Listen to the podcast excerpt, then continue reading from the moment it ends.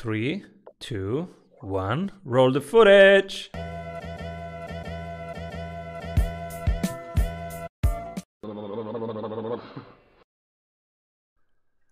Welcome back, everybody. I'm Simon Severino, your host. And today, my guest has over 30 years of business experience with executive teams talking leadership, talking performance, talking performance under pressure. Was what does leadership and performance look like when it's tough?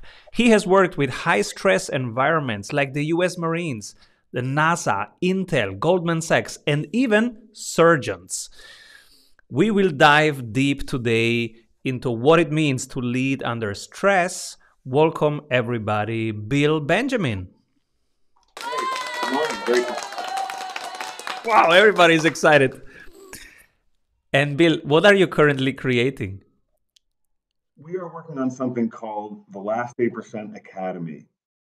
And that's really all about its training that will help people approach what we call their last 8% moments with courage and skill. Now, you might be wondering, well, what's last 8%? If you are, then mission accomplished.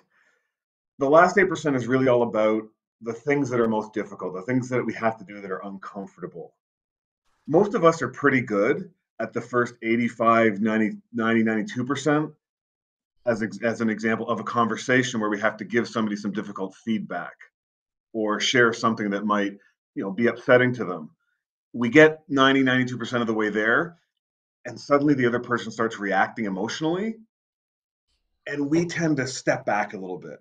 We don't really step in and say that last 8% the part that really needs to be said but we fool ourselves that, hey, we did have the conversation, but then they go away thinking we have the conversation, and then things don't change, and we wonder why. We know from research that 68% of people, when it comes to difficult conversations, that last 8%, they avoid. They either avoid the conversation completely or they avoid really having the full conversation. Now, the other 32%, and I'm more like this, when when the conversation starts to get tense when things get emotional, they get emotional. I get defensive. Now I'm making a mess of the conversation. So we talk about people either being avoiders or make a messers. As we workshop this with clients, they told us, well, it isn't only conversations where I have these last 8% moments, there's difficult decisions I have to make. There's the first 92% where everyone's agreeing, and that's easy. Then there's those last 8% where someone's not going to be happy, someone's not going to like the decision that I made. And again, I, I, tend to either avoid that or just you know make the decision to make a mess of it. Um, there's many other kinds of last 8% situations. Having to give a presentation, you know, for many people, that's that's the biggest fear they have is you know public speaking.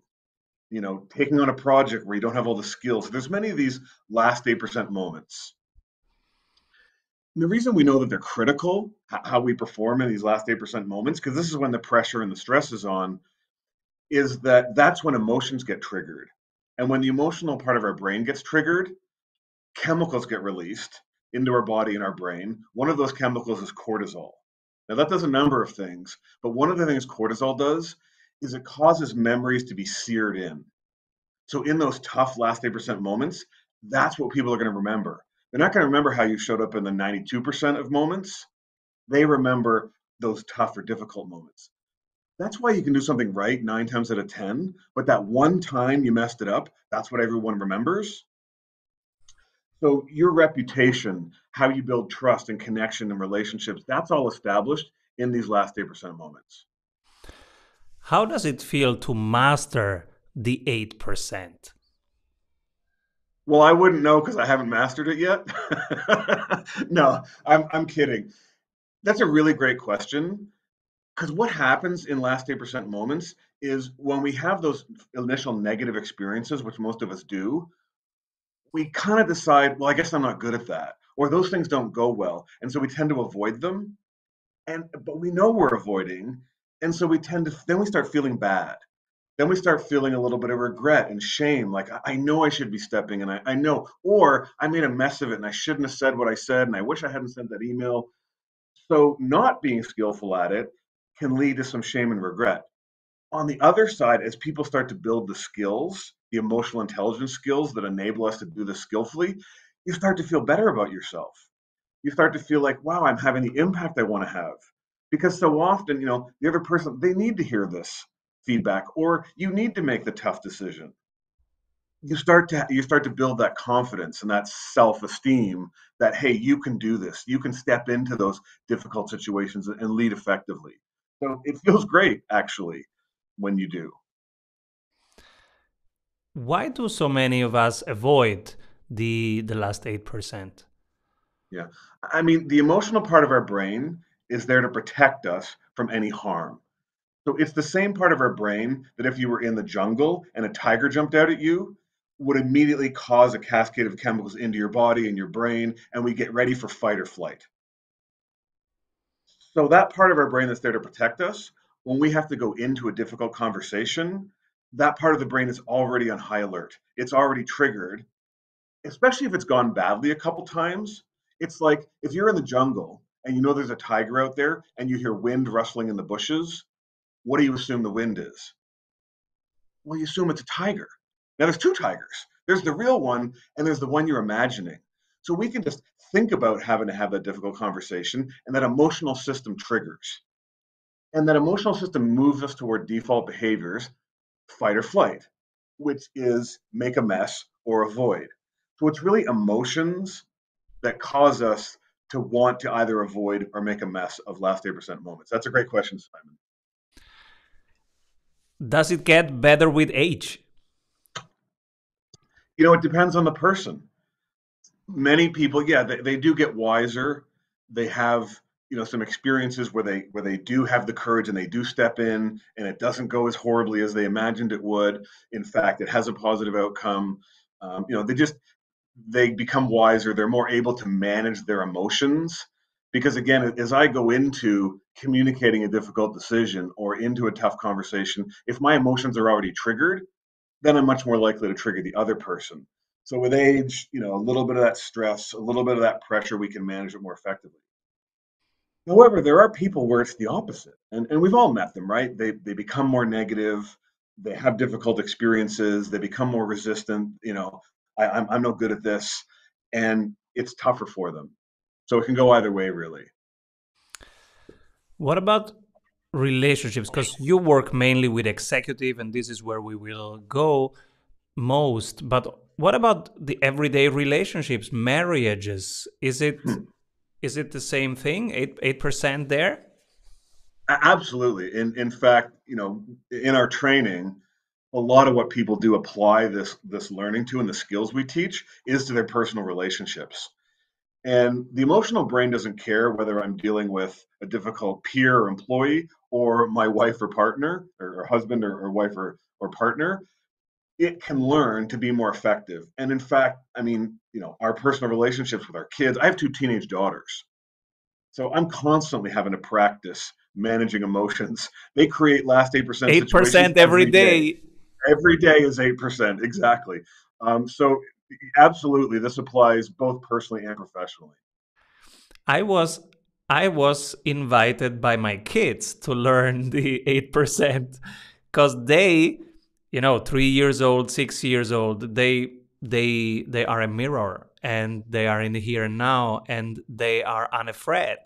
And so they would say papa when are you gonna die and right. we would talk about you know the cadence of death and uh, what it what it means and what happens and what papa what is the soul? And so we are right there at dinner. We are 8% territory. Yeah absolutely. You know and, and kids as you say are mirrors and they're really mirrors because m- most of behavior in kids is driven by modeling. And so they model us. So you know if i'm yelling at my daughter to be quiet all I'm teaching her is to yell when she's upset. I'm actually teaching her the exact opposite of what I'm trying to get her to do. So, you know, how we show up in those last 8% moments with our kids has a huge impact on them and what their default behaviors will be as they grow up. And they see us talking to our team members, to our dearest ones, and how we deal with the difficult situations, right? That, that's why it matters. Your work really matters And um, I'm curious when you stand in front of Goldman Sachs, of NASA, uh, how does the work look like?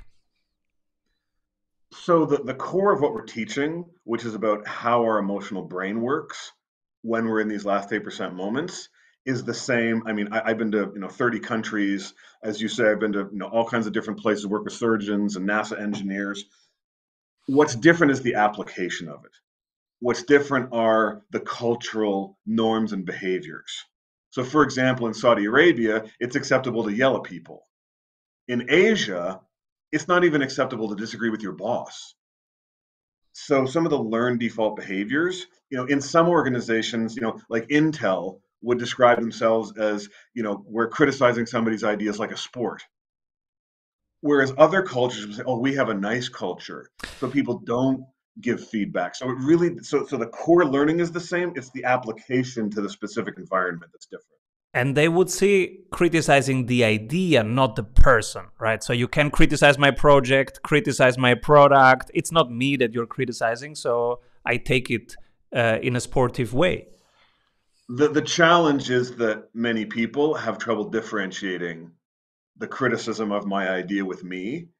And so part of the reason I'm you know we were working with Intel is because that doesn't work as well.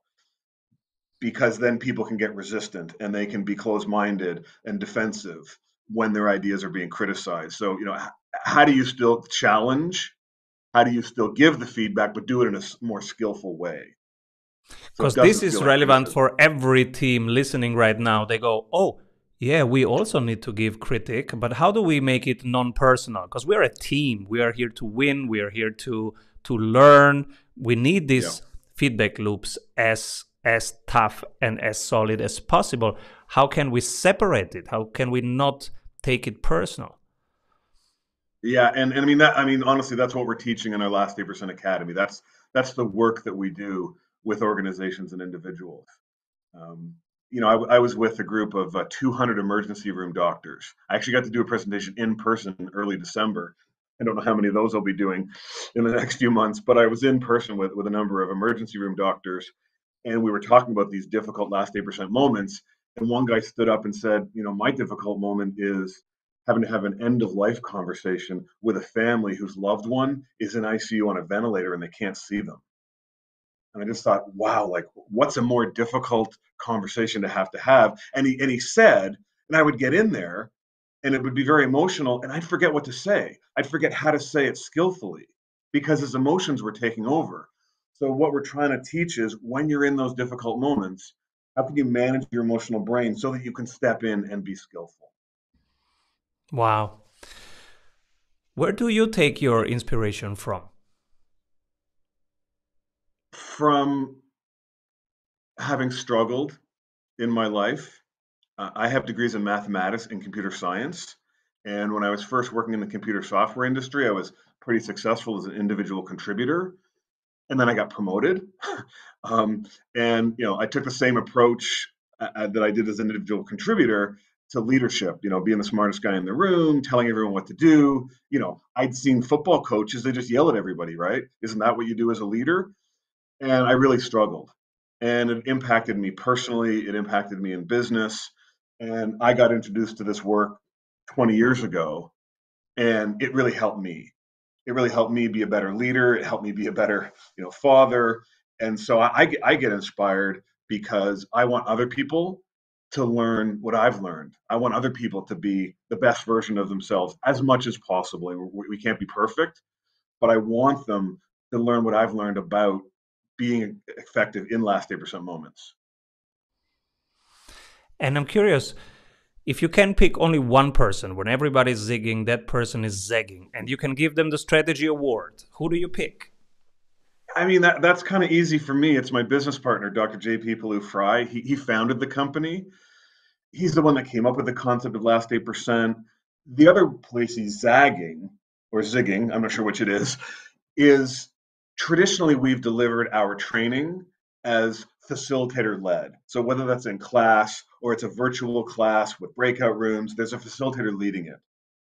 This last 8% Academy takes advantage of digital and social learning. So it's a whole new way of delivering our training. there's interactive videos, there's podcasts, there's worksheets, and then there's a couple of social learning components to create a really powerful six week program. And it was really his vision to come up with a completely new way. It's the same content, it's the same learning outcomes, but it's a very different way of delivering the learning where the learner has more control. So it's not show up, you know, on this class. It's you can watch these videos when you have time, because people it's it's a struggle to get time in people's calendars these days. So it's a completely different way of learning. And I guess it's all about practice. So you give them the the video and the exercise, and then they do it and practice it.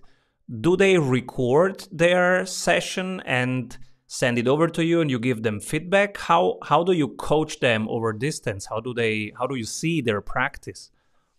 So two ways. Um, so the social learning components are we we do have live classes where we get a cohort together and we talk about putting things into practice successes challenges. You know we put them in breakout rooms where they share with another person. That's one way.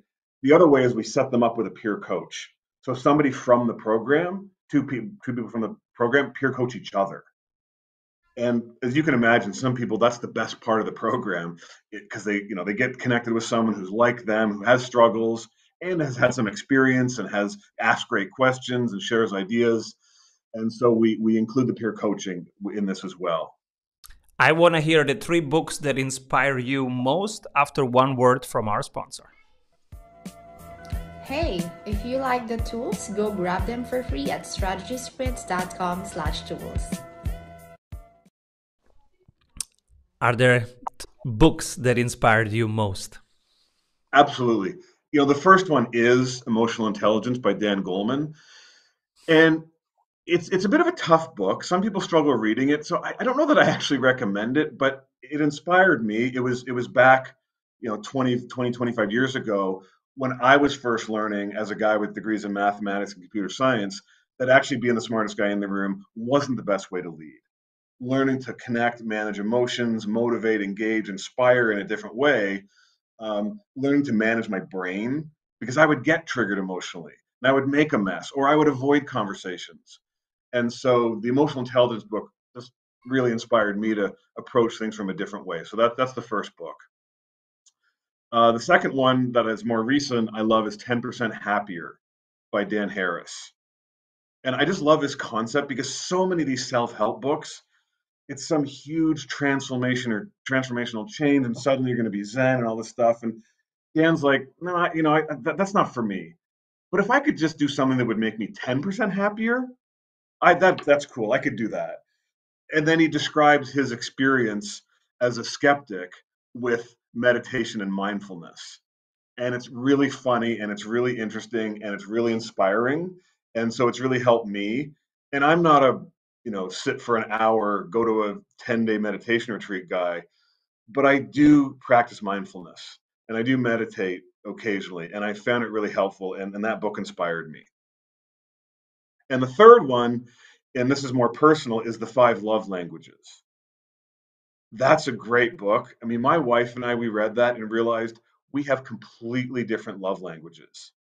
I'm words of affirmation, and she's, you know, actions, or I forget exactly the term, but, you know, uh, terms of actions of service or something like that. So I'd be giving her words of affirmation, assuming because that's what I like, that that's a value. She's like, oh, that's nice. But whereas she's doing acts of service for me, and I'm like, well, that's nice but you know you didn't affirm so it was a really helpful book for my wife and i in terms of figuring out you know how we could better value and appreciate each other. Beautiful. And um, i also like his podcast. He has a 10% happier podcast which is pretty cool. He does. It's it's excellent. And yeah. he's got a 10% happier app which has guided meditations on it and again, I don't like every meditation, but man, there's a couple people on there that I just love listening to. So again, for people who haven't been introduced to meditation and mindfulness, you know, rather than just sort of sitting there trying to do it yourself, you have somebody guide you through it, and that's much more effective for me. Yeah, yeah. It took me like 15 years of of yoga and long retreats, etc., to then um, realize that it's really tough for me to just sit and then for years i had i had zero practice and i had given up on meditating And then yeah. and then I found the Wim Hof breathing 17 minutes and now I do that every day 17 minutes. So so if somebody's listening and struggling with meditation, um, there are there are smaller ways to get back on track. And for me, it was breathing. 17 minutes of Wim Hof breathing. I was back on track. Good for you. I, you know, and I think one of the biggest things is when it's when we're struggling with it is feeling like, well, we're doing this wrong. I'm no good at this. And in the practice of mindfulness, there is no wrong. There is no right or wrong way to do it. It's just what's your experience? Where is your mind taking you? And noticing that and then you know centering back on your breathing but if, if you meditate for 10 minutes and for 9 minutes and 30 seconds your mind was racing that's okay that's learning. That's some self-awareness about what your mind does. How does a day in your life look like? How how do your practices look like currently? Yeah i mean you know i, I do try to practice uh, meditation in the morning. Uh, i try to exercise most days. Um, i prefer exercising in the afternoon after work. Um, and then during work, um, you know, obviously I've got my, my clients I'm working with. I've got the team, uh, we have employees and the team that I'm working with, setting strategy, all that stuff. Um, and then I always try to make some time, at least two or three times a week, for some sort of learning, listening to a podcast, reading something, watching someone's, you know, TED talk, um, because you know I'm I'm an aggressive learner and I want to keep learning. And then and then some time with my, and then some time with my kids in there, and and you know and my wife. 8% training right there. Yeah. What are you excited about looking forward with your your ventures? Well, this last 8% Academy is, is still fairly new. Uh, we, we've piloted it. Uh, we've had three cohorts go through. We've gotten great feedback. And so I'm just I'm just really excited about the impact that that can have for people because we all struggle at times, right? We all have things that are difficult these last 8% moments. And when we can overcome those and, and feel like we can handle those, we can handle that pressure, as you asked me earlier, we feel so much better, right? We don't wake up in the middle of the night worrying about something. You know, we're not constantly stressing about it. And so I'm, I'm just excited about, you know, having a positive impact on people. What would you say to the people that are sleeping badly right now? I mean, in, do what you're doing now. Invest some time. They're listening to this podcast. you know, invest some time in finding ways that are most effective for you to learn. Whether that's podcasts, again, whether that's you know watching videos, whether it's reading, whether it's going to a training program, um, you know, whether it's having a coach um, or therapist, uh, you know, either way, um, is to find ways to learn because the brain can change. So the, one of the biggest things is, and you may have read uh, Carol Dweck's uh, minds, book Mindset. Some people have what's called a fixed mindset, which is just assume this is the way I am. You know what? I just wake up in the middle of the night stressing. That's just who I am. Whereas if we have a um, a uh, oh god fixed mindset and what was growth. the other mindset? Growth mindset. Oh, thank you, growth mindset. That's the name of the book. Uh, uh, and with age, my memory is not, uh, failing me at times. By the way, I always say at this age, my brain is full. Anytime a new memory comes in, one one has to go. but I don't get to pick which one falls out. um, so anyway, so Carol Carol Dweck's book Mindset um, talks about a growth mindset, which means we believe we can change and get different. And that's the great news. No matter how much stress or pressure you're feeling, no matter how unskillful you are in your last 8% conversations, you can change your brain you can get better at this so that that's the other encouragement i would give to anybody that's listening is don't assume you know you're just stuck the way you are. Because this year has been stressful for pretty everybody. And uh, not just the distress of you know having to pivot having supply chains not working and having to let go of so many things and people but also the positive opportunities that were disrupting. If i I was so stressed out to understand Bitcoin and blockchain and to jump onto it, of course, and to use the opportunities. But then I mm-hmm. observed myself and I was like, hey Simon, even the opportunity side, it's highly stressful. You're you look like a day trader right now trying to understand blockchain. It's highly stressful. Are we all stressed out? Um, meanwhile. Oh, I mean, definitely stress levels are much higher. Um, you know, rates of depression, even teen suicide. I mean, it's, it's, so tough on the on the young kids. So absolutely, there's even more of a need um, for this kind of work because yes, most people are feeling more stress, more pressure. I mean, you know, you, you talk about having to learn new things. Back in March of 2020, when the pandemic first hit, 90% of our training was in person, was classroom. So we spent three weeks losing 90% of our revenue. So we had to pivot. Now we already had a virtual solution, but we had a three year plan to roll that out. It became our flagship product overnight. And so, yeah, we had to completely recalibrate. And the great news now is, is because it's now virtual, we can teach anybody anywhere in the world we've got people from all over the world coming into these training programs where before you know if somebody in budapest or singapore wanted to do the program we'd have to fly somebody there or teach somebody there locally to deliver the training. Now they can come on. Now we have facilitators who have to deliver at 11 o'clock at night or 5 in the morning um, but and this new last 8% academy the digital solution again it can be done from anywhere in the world. Um, so it has created more opportunity for us. So out of a big challenging situation has come opportunity. You're absolutely and I love it. We had the same situation. We had a a long term plan which said at one point all our consultancy will be online, just wherever people are. It happens on their phone, wherever they are. Nobody mm-hmm. has to fly anymore. And it was pre pre pandemic. And then when the pandemic hit, we we just had to pull it forward, basically, just to prioritize it. Yeah and that is maybe the positive part of stress right? Some people they look for stress. They put onto their three years plan something stressful something that is a stretch goal. Yes. And it makes them ready. stress, stress actually motivates us. We actually need a little bit of stress. If we don't if, if we don't have a little bit of stress then we become complacent. Whereas a little bit of stress it causes us to to take action but if it becomes too much, then it starts to degrade our performance. So it's really about finding that balance of yeah, taking on new things, doing things that are uncertain, which is also better for our brains. We keep our brains more active. If, if we're doing the same thing over and over again and we're comfortable all the time, our brain actually starts to shrink. Whereas if we're trying different things, if we're doing things that are last eight, if we're stepping into last eight percent moments, the things that are stressful and uncomfortable, our brain grows and develops new neural pathways. So it's literally better for our brain.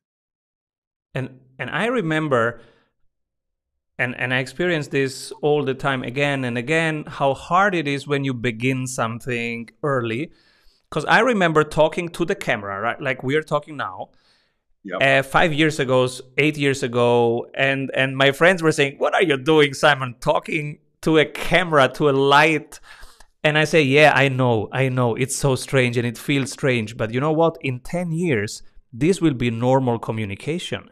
And I want to be ready. Uh, I don't want to learn all at once when I have to. I want to pre- I want to enjoy this. I, I want mm-hmm. I want to become like a fish in the water in the, the communication that will be needed.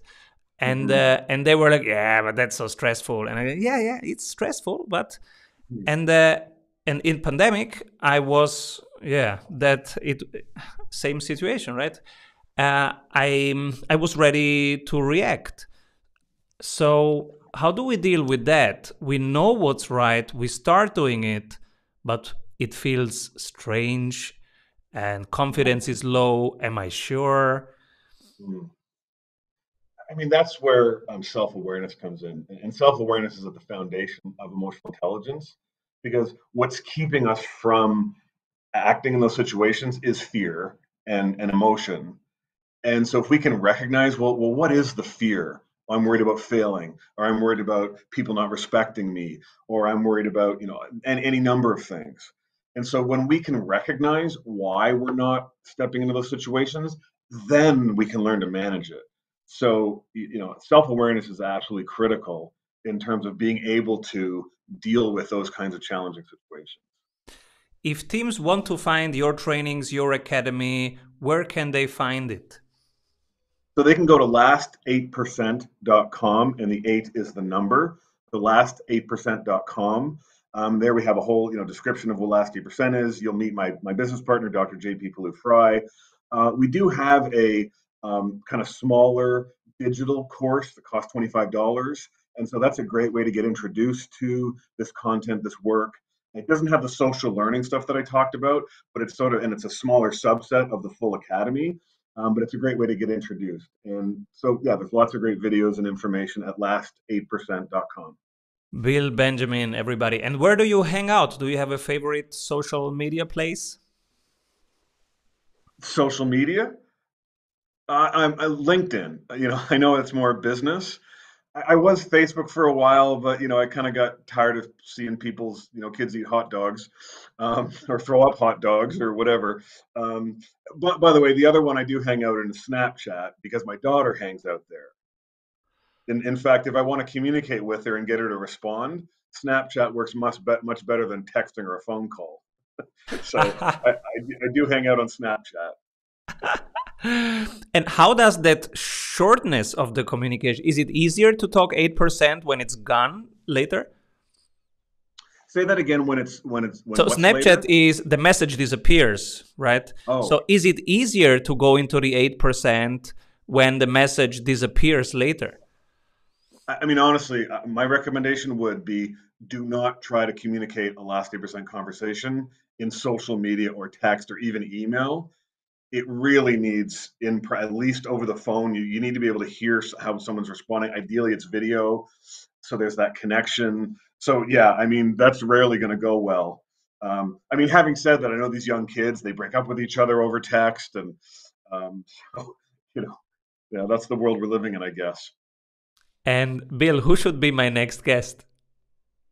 You know i i thought i i you know have a couple people that I really like, but one of the ones I thought of, um, her name is Lisa Earle McLeod, and she's you know just a, a great person, super smart, great energy, and she focuses on sales and sales leadership. And I thought that might be something that would be really valuable to your audience. So I think Lisa would be a great guest for you guys. Super cool. Thank you so much, Bill, for being here, sharing your knowledge with us. And um, thank you. Keep rolling. It was my pleasure. Thank you so much for inviting me. Avoid trying to do thousands of things that doesn't work. We have 274 templates for your business success. Reach your ambitious goals with one-on-one sprint coach. We double your revenue in 90 days.